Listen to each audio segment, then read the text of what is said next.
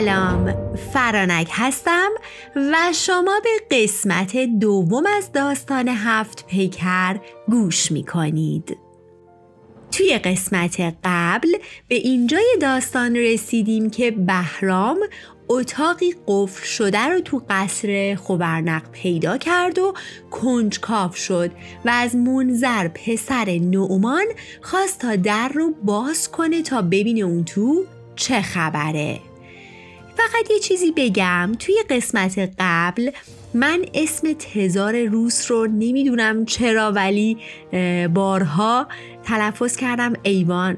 عذر میخوام، باید میگفتم ایوان یا انگلیسیش آیون. به هم تذکر داده بودید اینو، خیلی ازتون ممنونم که اینقدر با دقت گوش میکنید. میدونم اینا همه مهر و محبتتونه که به من اینا رو تذکر میدین و خیلی هم خوشحال میشم. خلاصه که عذر میخوام بابت تلفظ اشتباهم. بریم ببینیم چه اتفاقاتی این دفعه منتظر بهرام داستان ماست.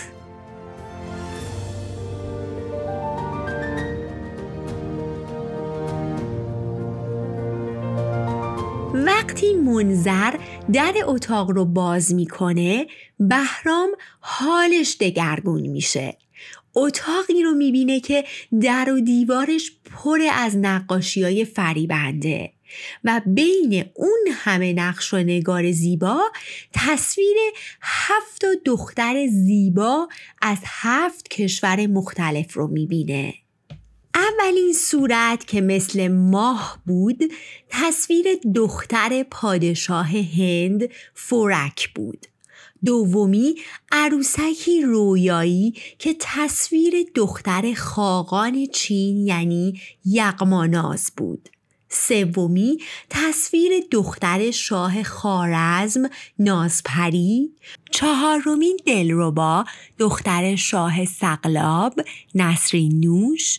اینو بگم که سقلاب همون نژاد اسلاوه، یعنی روسیه، بلاروس، لهستان، بوسنی هرزگوین، اینا همه جزو نژاد اسلاو ها هستن که بهشون میگفتن سقلاب. پنجمی دختر پادشاه مغرب آزریون و بعدی تصویر دختر قیصر روم هومای و در نهایت هفتمین تصویر زیبا دختر کسرا انوشی روان پادشاه ایران بود. دختری که در زیبایی شبیه به طاووس بود و نامش درستی بود. بهرام اول محو تماشای هفت صورت دلفریب شده بود. یکم که گذشت هوش و حواسش که اومد سر جاش، دید تصویر جوونی رعنا بین تصویر هفت دختره. خوب که دقت کردید تصویر خودشه، یعنی این بهرام بود بین هفت دختر زیبا.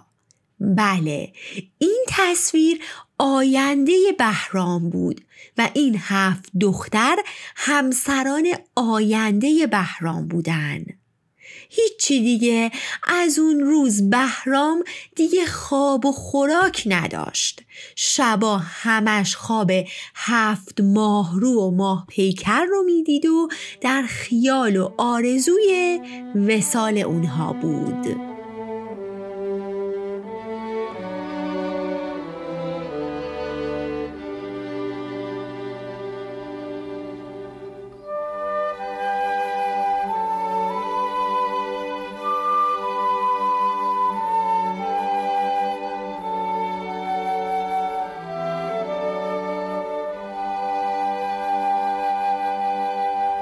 اما اتفاقی میفته که بهرام عشق و عاشقی یادش میره. توی ایران پدر بهرام یعنی یزدگرد میمیره و مسلماً بهرام باید به عنوان جانشین به تخت پادشاهی مینشست. اما بزرگان دربار و مردم تصمیم میگیرن خبر مرگ پدر رو به بهرام ندن و خودشون یکی رو به پادشاهی انتخاب کنن. اونا اونقدر از یزدگرد ظلم و ستم دیده بودن که دوست دوست نداشتن پسرش به تخت بشینه، چون حدس می زدن کسی که از نسل یزدگرده مسلماً ظالم خواهد بود، مخصوصاً که زیر دست عربان بزرگ شده باشه و حتی بدتر از اون چون پیش قوم عرب بزرگ شده بود و نون و نمک اونا رو خورده بود، ممکن بود به راحتی ایران و تمام ثروت‌ها رو به عرب بده. پس به هیچ عنوان مایل به پادشاهی بهرام نبودن و بی سر و صدا فردی به اسم خسرو رو به عنوان پادشاه انتخاب میکنن و خسرو بعد از مراسم تاجگذاری به مسند قدرت میشینه. اما از اونجا که تو هر حکومت و دولتی درز و روزنه زیاده، بالاخره خبر به گوش بهرام میرسه.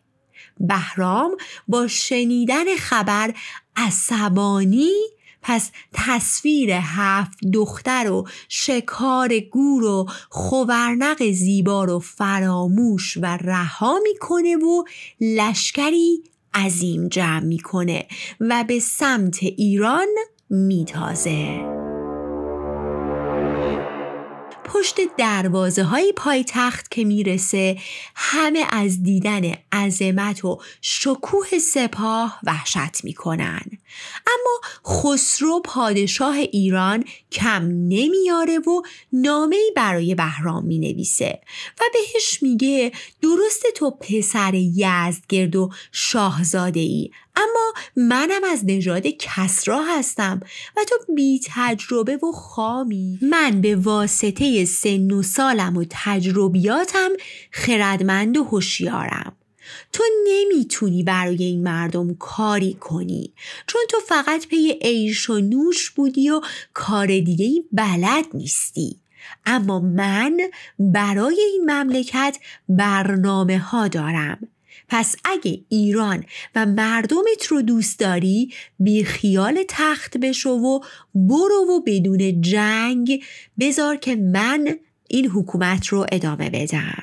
من از جنگیدن با تو سپاهت ابایی ندارم، منتها نمیخوام خون و خون ریزی اتفاق بیفته. همه مطمئن بودن که اگه این نامه به دست بهرام برسه، با توهین هایی که خسرو به شاهزاده کرده و اونو خار و خفیف کرده، قطعاً بهرام خشمگین میشه و به شهر حمله میکنه. بهرام نامه رو که دید عصبانی شد، اما خشمش رو کنترل کرد و در جواب خسرو نوشت درسته که تو ادب و رعایت نکردی، اما من در عقل و دانشمندی تو شکی ندارم و اینکه خیر مردم رو میخوای. اما آدمی هم نیستم که وقتی کسی ملکم رو از چنگم در میاره ساکت بشینم و چیزی نگم. تو در واقع به دور از چشم من تاج و تخت اجدادی منو تصرف کردی و شماها حق ندارید کارها و جور و جفاهای پدر من رو به حساب من بذارید، که من قسم خواهم خورد که جز عدل و داد رفتار نکنم و جز اون چه که به مصلحت و صلاح رعیت هست انجام ندم.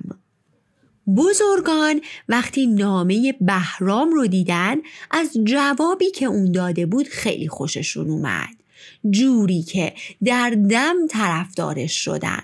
اما خب با خسرو هم عهد و پیمان بسته بودن، نمیتونستن عهد شکنی کنن، پس میرن و به بهرام میگن ما پشت توییم، ولی تو باید چاره‌ای بیاندیشی که ما مجبور به عهد شکنی نشیم، که تو مرام ما عهد شکنی نیست. بهرام میگه من فکری دارم که اصلا نیازی به پیمان شکنی شما نیست و خیالتون راحت. پس نامه‌ای به خسرو مینویسه و بهش پیشنهاد میده بدون جنگ و خونریزی مسابقه‌ای بپا کنن. هر کس که برنده شد استحقاق پادشاهی رو داره. حالا مسابقه چی بود؟ اینکه تاج پادشاهی رو بین دو تا شیر درنده قرار بدن. هر کس تونست اون تاج رو به چنگ بیاره پادشاه واقعیه. خسرو نامه رو که خوند پاهاش شروع کرد به لرزیدن. اومد قبول نکنه که بزرگان مجبورش کردن به انجام مسابقه و وقتی دید هیچ راه در روی نیست، از اون ورم جنم این کار رو تو خودش نمیدید، پس از تخت پادشاهی پایین اومد و عطای پادشاهی رو به لقاش بخشید. اما بهرام بیخیال این مسابقه نشد که، چون دوست داشت قدرت خودش رو به بزرگان و مردم نشون بده، با وجود به دست آوردن تاج و تخت تصمیم گرفت این چالش ترسناک رو انجام بده. روز موعود فرا رسید. چشمای همه حضار از ترس دو دو میزد.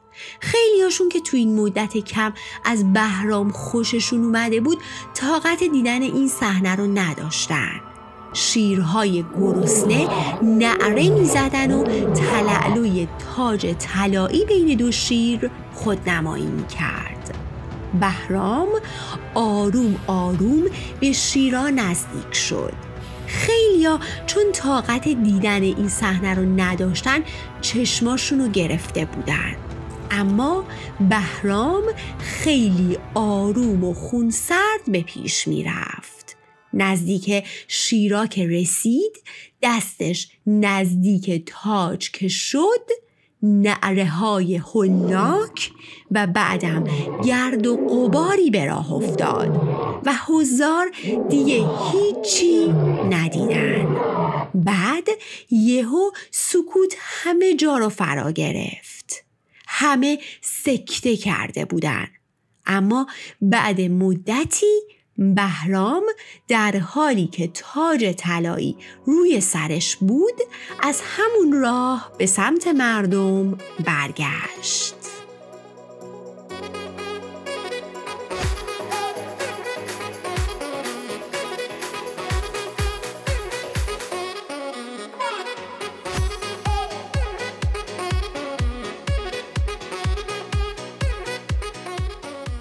با این کار همه دست و جیغ و هورا و اینطوری پادشاهی بهرام رو به رسمیت شناختن و تازه به خاطر داشتن همچین سلطان شجاع و کارآمدی خوشحال بودن و به خودشون میبالیدن.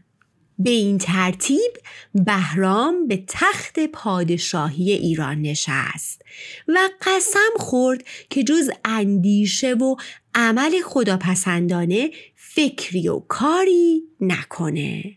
اوایل حکومتش بخت باهاش یاری کرد. همه چی تو کشور رونق و برکت داشت. بارون خوب می اومد، کشاورزی خوب و پر رونق بود، زندگی مردم روز به روز بهتر می شد. بهرام یک روز در هفته رو کمپلت به امور مردم می گذروند و بقیه رو هم به شکار و عیش و نوش. همه چیز خوب بود تا زد و تو کشور قحطی شد. قحطی شد و اونم چه قحطی سخت و طولانی. مردمی که تا اون موقع راضی و خوشحال بودن با سخت شدن شرایط سر ناسازگاری رو شروع کردن. به نظرتون سلطان بهرام با این سختی و مشکل چجوری برخورد کرد و چه تدبیری اندیشید؟ اصلاً تونست فکر درست و عاقلانه‌ای بکنه یا نه؟